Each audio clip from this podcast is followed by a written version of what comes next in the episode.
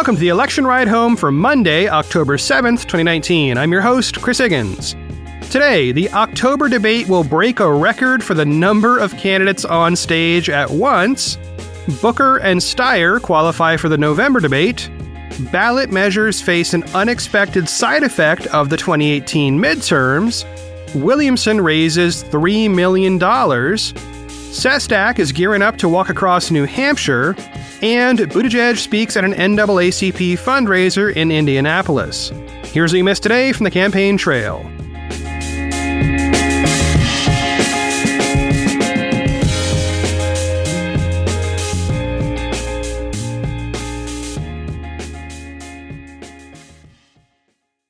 First up today, let's talk about the October DNC debate.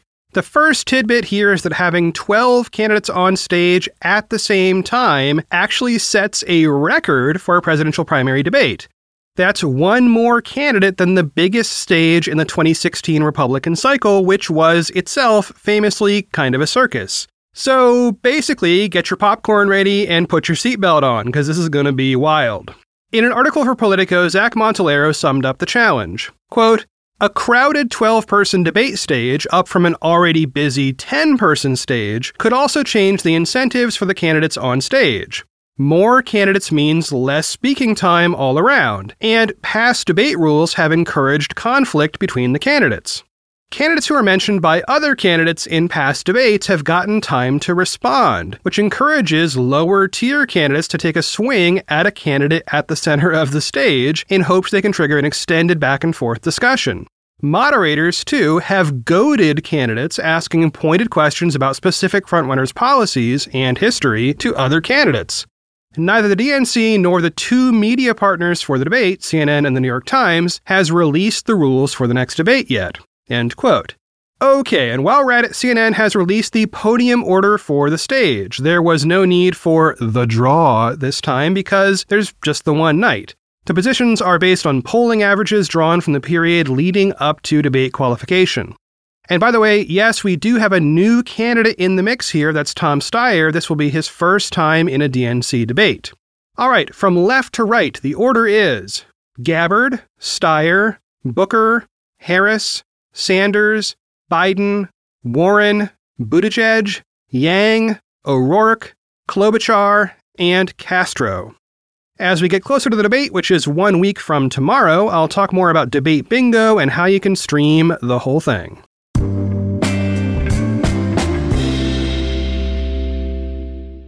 After a new Fox News poll in South Carolina, we have two more candidates who have racked up enough polls to reach the November debate stage.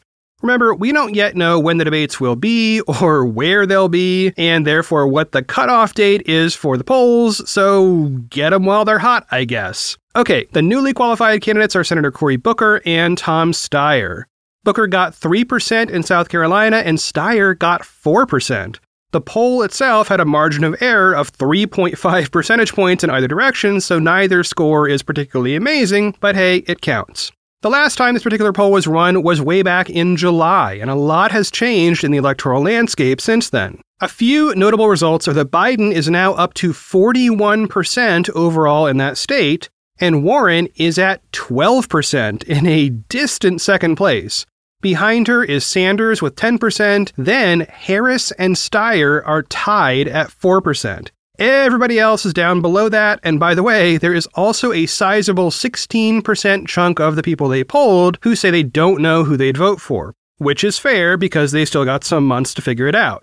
All right, so what else is going on with November qualification? Well, the addition of Booker and Steyer today brings that November field up to seven. We have one candidate right on the cusp of qualifying, that is Andrew Yang, who needs just one more poll.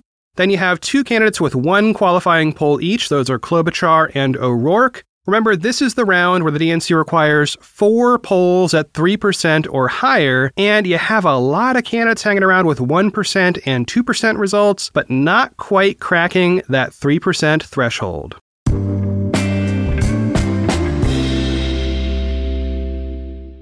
Next up, a story on ballot measures and how the blue wave in 2018 will make it harder for ballot measures to end up on the 2020 ballot. Okay, so first up, let's define what a ballot measure is, real quick. These are sometimes called ballot initiatives or propositions, and those words tend to vary based on where you live.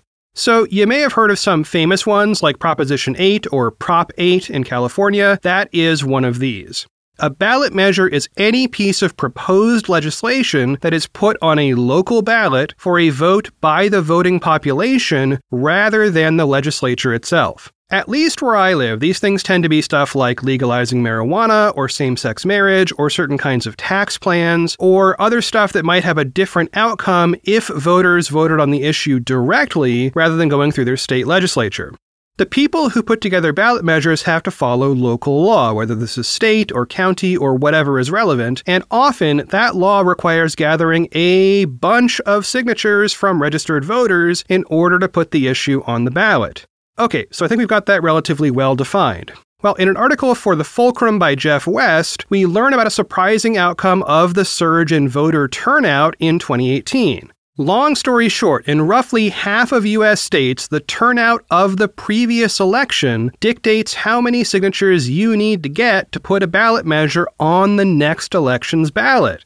So, that 2018 surge in turnout means that it is far more difficult and far more expensive to get these kinds of issues on the ballot in 2020. Reading from the article, quote, the upshot is the sort of irony associated with no good deed going unpunished. In California, for example, groups will need nearly 1 million signatures for a 2020 ballot measure. For 2018, that number was only 585,000. In Oregon, the signature requirement jumped 27% thanks to all the extra votes cast last time. In Arizona, it went up 58%. It will have an effect, but whether it will be measurable by the number of initiatives that qualify for the ballot, I don't know, said Josh Altic, Ballot Measures Project Director at Ballotpedia, which tracks the progress of state ballot measures. But I guarantee that it will be measurable in terms of what the average total cost of qualifying an initiative for the ballot is going to be in 2020. That's because few citizen led ballot initiatives are solely volunteer efforts. The majority are high dollar affairs that require gathering signatures using resources like paid circulators. In 2018, the average cost per signature of a ballot measure nationwide was $5.60, according to Ballotpedia. End quote. Okay, almost six bucks per signature average across the whole country. That is a lot. So if you need a million signatures in California, you're going to need something like $6 million to put your measure on the ballot. All right, check out the article. There's a link in the show notes for a more complete discussion of why this cost is going up and how hard it's going to be to get more measures on the 2020 ballot.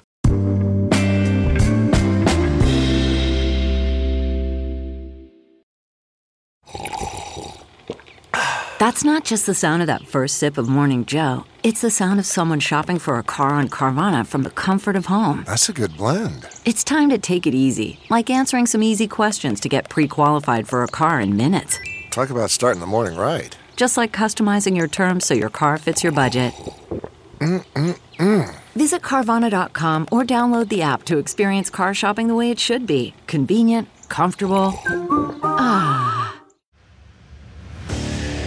What makes a life a good one? Is it the adventure you have? Or the friends you find along the way? Maybe it's pursuing your passion while striving to protect, defend, and save what you believe in every single day. So, what makes a life a good one? In the Coast Guard, we think it's all of the above and more, but you'll have to find out for yourself. Visit gocoastguard.com to learn more. And now some more fundraising news. Author Marianne Williamson announced late last week that her campaign has raised $3 million in Q3. Now, that is substantially up from the $1.5 million in each of Q1 and Q2 this year. So, great momentum. That's a 100% jump from the previous quarter. But the Williamson campaign faces a problem in terms of cash on hand. Reading from an article in CNN by Dan Merica, quote, Williamson, however, has spent much of the money she has raised. Her campaign announced on Thursday that the author had just over $650,000 in the bank, a small bankroll considering Williamson has raised more than $6.1 million in 2019. End quote.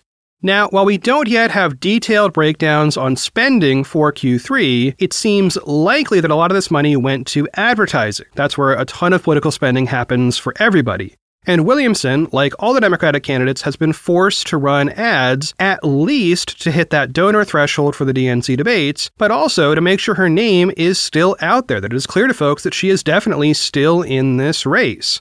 Also, this $3 million raise needs to be put in context. The obvious context is okay, yeah, this is way less than, say, Sanders, Warren, Biden, Buttigieg, Harris, Yang, and Booker. But it is substantially ahead of Senator Michael Bennet, who brought in just $2.1 million in the same quarter, and she also beat Montana Governor Steve Bullock, who raised $2.3 million and is now seeking public financing. And there are still plenty of low polling candidates who have not yet released their figures. So, Williamson already seems to have a better fundraising base than sitting senators and governors in this race. Stay tuned for October 15th, which is both the debate night and also the deadline for submitting your Q3 numbers to the FEC.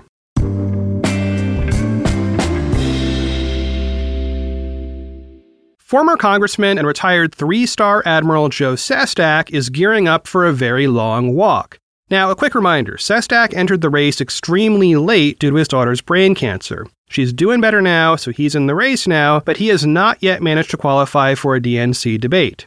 Now, that has not stopped him from doing a ton of retail politics on the ground in Iowa. If you follow his Twitter feed, Sestak is pushing hard to meet small groups of people face to face. And he often posts short videos recorded in dark motel parking lots summing up whatever he did on a given day. Point being, he is campaigning hard on a shoestring budget, but almost nobody outside of the early voting states really knows that.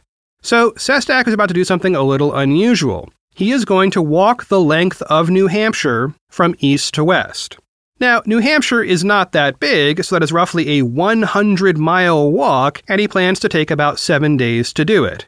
Reading from an article in the Philadelphia Inquirer by Julia Terruso, quote, Sestak has New Balance sneakers for warmer days and Lands' End boots for colder nights. He bought a reflective vest and a headlight. He'll walk along highways and through towns and cities, and make more than 30 campaign appearances along the way.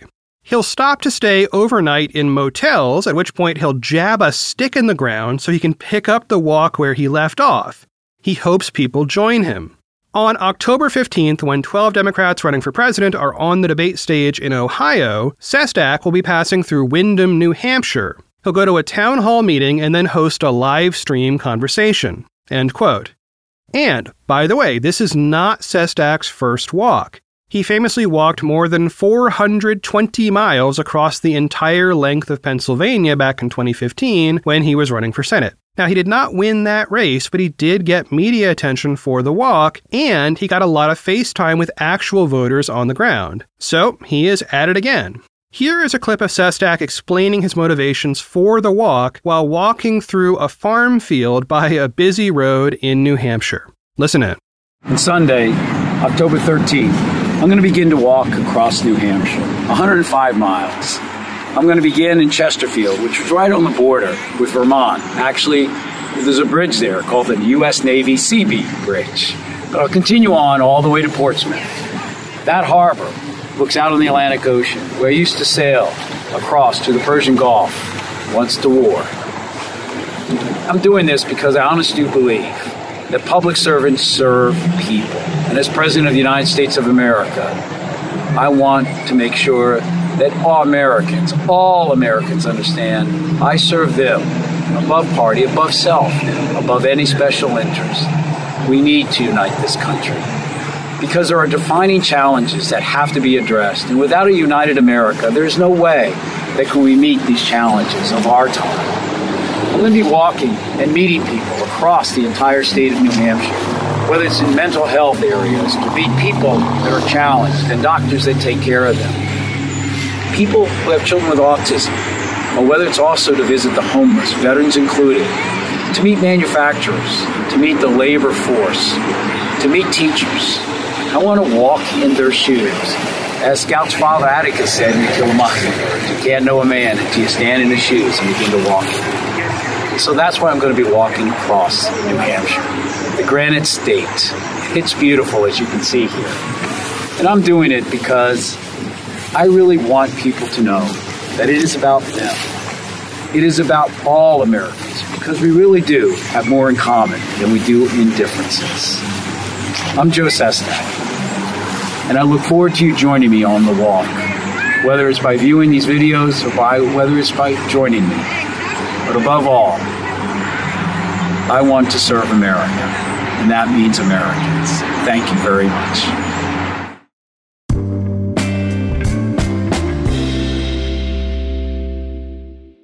And last up today, a clip from Mayor Pete Buttigieg. On Friday night, he spoke for a little over 20 minutes to the Indianapolis branch of the NAACP. He was there for their 50th Freedom Fund banquet, and one segment of his remarks kind of jumped out at me. After speaking about voter suppression in his state and listing the names of black members of his community who have been killed by the police, he gave a simple explanation of white privilege and his own experience of discrimination, which itself is not racial. I think this is worth listening to, in part because Buttigieg needs to make inroads with black voters, but also because it speaks to a kind of honesty that we need to hear from candidates. The part before this is about being an ally. And then this part is about privilege and acknowledging the differences between all people and their experiences. That is the first step to then acknowledging the commonalities of those experiences. Okay, so listen in. So I've seen the possibilities and the limitations of what can be done in a diverse community, a diverse state, while our nation continues to accept the unacceptable. And I must also say that I come at the question of equality from a perspective shaped by my own search for belonging. I have not had the experience of being more likely to be pulled over while driving or less likely to be called back for a job interview, or less likely to be believed when describing symptoms at a hospital simply because of the color of my skin. But I have heard so many stories of those who have. I am conscious that that is not my experience. And everyone should be conscious that race is not only something that is part of the experience of color, the very experience of whiteness is being able to afford to not always think about race. But I'll also say that I am mindful of the fact that people very different from me helped bring me some of the most important rights in my life. No different experiences of, of discrimination are alike, but I do know something of the conflict that breaks out in the heart of a young person when he realizes that a basic fact about him means that he will be more likely to be feared, hated, subject to random violence, and denied opportunities. And I also know something of the amazing power of activism and advocacy, solidarity and alliance to help deliver more equal rights. As someone whose marriage exists by the grace of a single vote on the United States Supreme Court, I know why political decisions matter, why politics matters. It matters because the decisions they make in those big white buildings come into our lives, our neighborhoods, our homes, and our marriages. His full remarks, which are only about 20 minutes, are linked in the show notes. The last link is a video of the whole thing. It is a remarkable speech, and I recommend it to you if you want to see how Buttigieg does in a room that's mostly full of black voters. And spoiler alert, he does pretty well. Well, that is it for one more episode of the Election Ride Home. I have been your host, Chris Higgins. You can always find me on Twitter at Chris Higgins. Well, winter is officially coming, y'all. My weather app tells me we will have a hard, hard freeze coming in the middle of the week in Portland. So now I gotta go out there and undo this whole irrigation thing that I just built for that dumb arborvitae, which, by the way, is doing awesome thanks to the excessive watering I've been doing. I'm gonna go ahead and do that before the pipes freeze and explode or whatever happens with water and I don't know. Anyway, get hyped. You can stay tuned later in this week for stories of how I've configured several robotic vacuum cleaners to do most of my chores for me. I am very excited about that, and I hope you are too. As always, thanks for listening, and I will talk to y'all tomorrow.